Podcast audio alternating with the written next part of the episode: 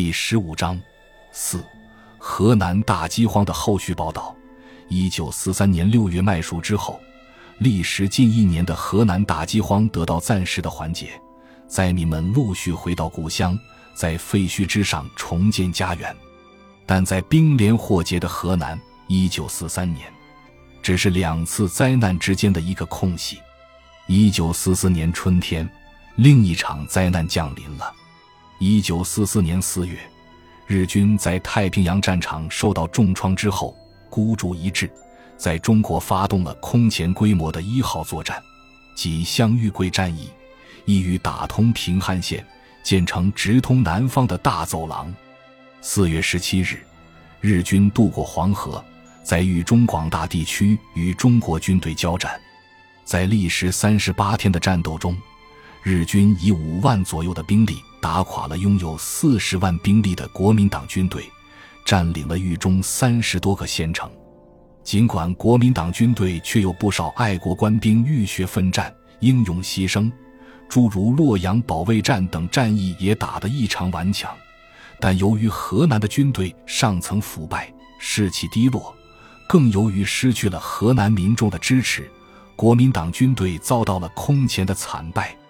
当汤恩伯的部队向豫西撤退时，豫西山地的民众到处截击他们，缴获他们的枪支、弹药、高射炮、无线电台，甚至枪杀部队官兵，造成部队的重大损失。一九四四年七月，河南南部桐柏山数万农民组成国民救国军，抗击国民党军队镇压。为什么？河南老百姓会攻击驻扎河南的国民党军队，须知这些军队是抗日军队，是为了保卫中国的领土才驻扎在河南的呀。河南第一战区的副司令长官汤恩伯，正是按照这样的逻辑去思考的。他的部队在中原会战中遭到河南民众截击后，他便把会战的失败归罪于老百姓。认为河南民众都是汉奸，于是造出舆论，甚至贴出标语，要对河南民众实行大屠杀。见江河天地外，郭仲奎文。然而，中原会战的实际情况却被当时深陷战火、从逃难民众口中了解到汤恩伯军队如何腐败，如何见敌望风而逃。如何亲民扰民实况的一位国民参政会参政员看在眼里，这位参政员正是被河南人民誉为“郭青天”的郭仲奎。一九四四年九月，当重庆召开国民参政会第三届会议之时，郭仲奎从沦陷了的河南翻山越岭，历尽艰辛来到重庆。在参政会上，他以铁的事实揭露了汤恩伯的罪行，如。汤恩伯利用军权经商走私，在逃跑前让士兵、民夫搬运大量私财。前线激战正酣，他却在鲁山温泉沐浴。仓库落入敌手时，里面还存有面粉一百万袋，够二十万军队一年之用。郭仲奎的发言引起众多参政员的极大愤懑，由郭仲奎领衔。一百零三人提交了弹劾汤恩伯的申明军令严惩师机将领案。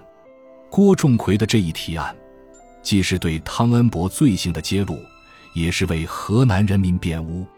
显然，河南民众反抗汤恩伯、截击他的军队，并非是他们投靠日本人当了汉奸，而是汤恩伯的暴政引起了河南民众的刻骨仇恨。中原会战失败之后。重庆的河南同乡会推举老同盟会成员，当时在外交部任职的禁止执笔给蒋介石上书，痛斥汤恩伯的所作所为为河南的老百姓鸣冤。吕玉仁上蒋主席书中写道：“河南之败，在于军民不合作，中外皆知，不能隐晦。论者甚至为裕民不顾大局，仇视国民，而欲权委过于国民。”此真谬误之极，到死不悔者矣。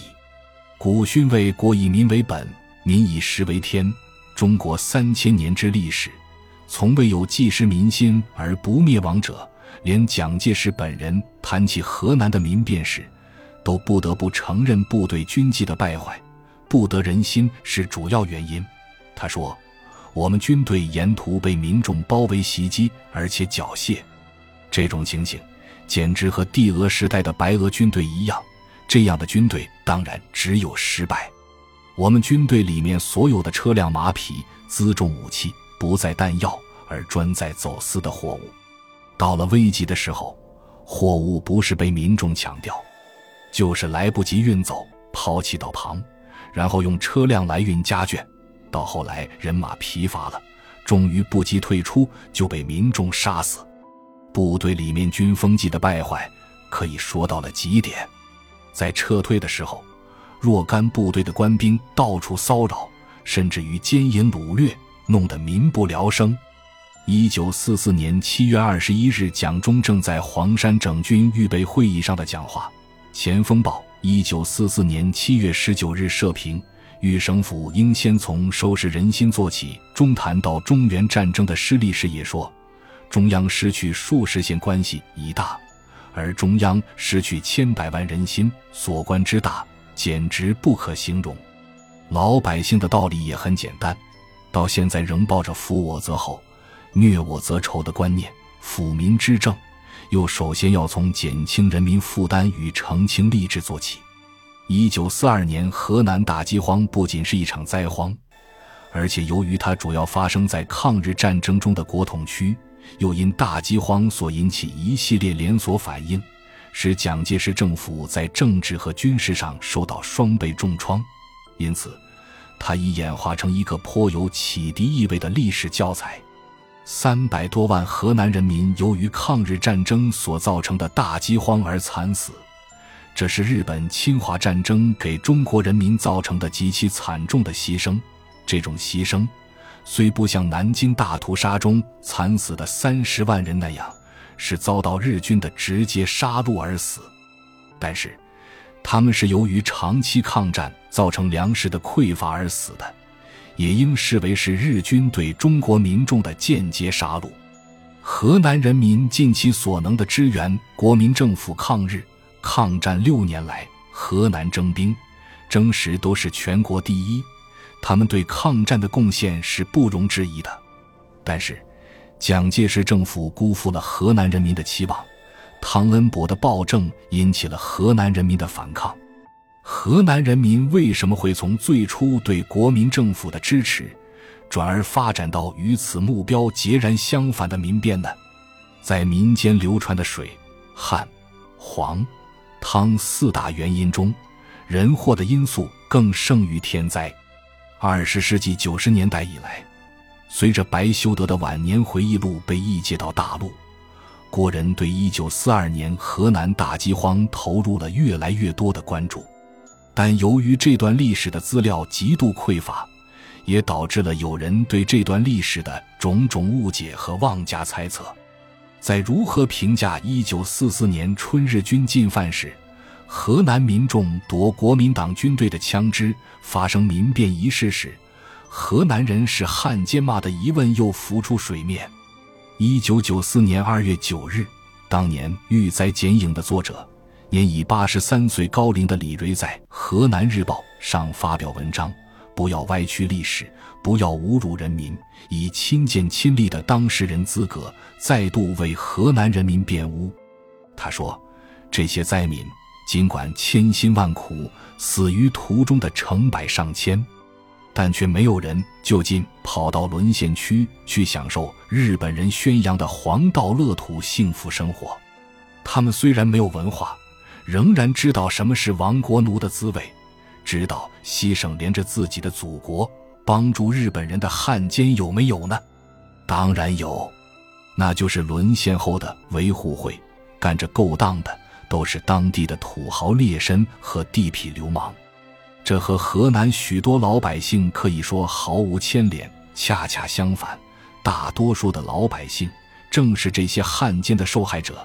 当时河南的国军主力是蒋介石嫡系的汤恩伯部队，汤恩伯依靠蒋介石的宠信，集党政军的权于一身，有中原王之称。日本兵一到，他们闻风丧胆，听到枪声便仓皇逃跑，而且沿途拉夫抓车，护送他们整箱满笼的货物及妻子儿女，行至玉溪，玉溪南山区一带，那里民风强悍，对这样的国军自然忍无可忍，便起来反抗，又下他们枪支的。特别到了皖西十三县，那里搞地方自治，有地方武装，对这些溃兵毫不客气。迫使他们交出手中的武器，这些被截留下来的武器，绝大多数还是用来抗日自保，并未落入日本军人之手。这就是历史事实。笔者作为遇灾剪影作者刘英的女儿，对1942年河南大饥荒，有一种拂之不去的情结。自20世纪80年代以来。便开始关注有关河南大饥荒的信息，尽其所能地收集有关资料。本书在搜集、整理、综合历史资料的基础上，对1942年河南大饥荒的真相加以探索和描述。笔者相信，本书不仅是一本史料汇编，而且是探寻1942年河南大饥荒历史真相的初步研究成果。当然。这种探索还只是粗浅的，难免会有错讹之处，还有待今后的研究者不断的去深化和纠正。而人类对于历史的描述最为重要的依据，当然是有关这段历史的文献资料。至今，河南大饥荒已过去七十年了，三百万河南同胞的亡灵，至今仍不能得到安息。他们为什么而死去？他们需要向历史讨一个说法，他们需要历史为他们伸冤和证明，他们需要后代永远记住这段极不平凡的历史。仅以此书祭奠河南大饥荒中死去的三百万河南同胞。编者：二零一二年五月。感谢您的收听，本集已经播讲完毕。喜欢请订阅专辑，关注主播主页，更多精彩内容等着你。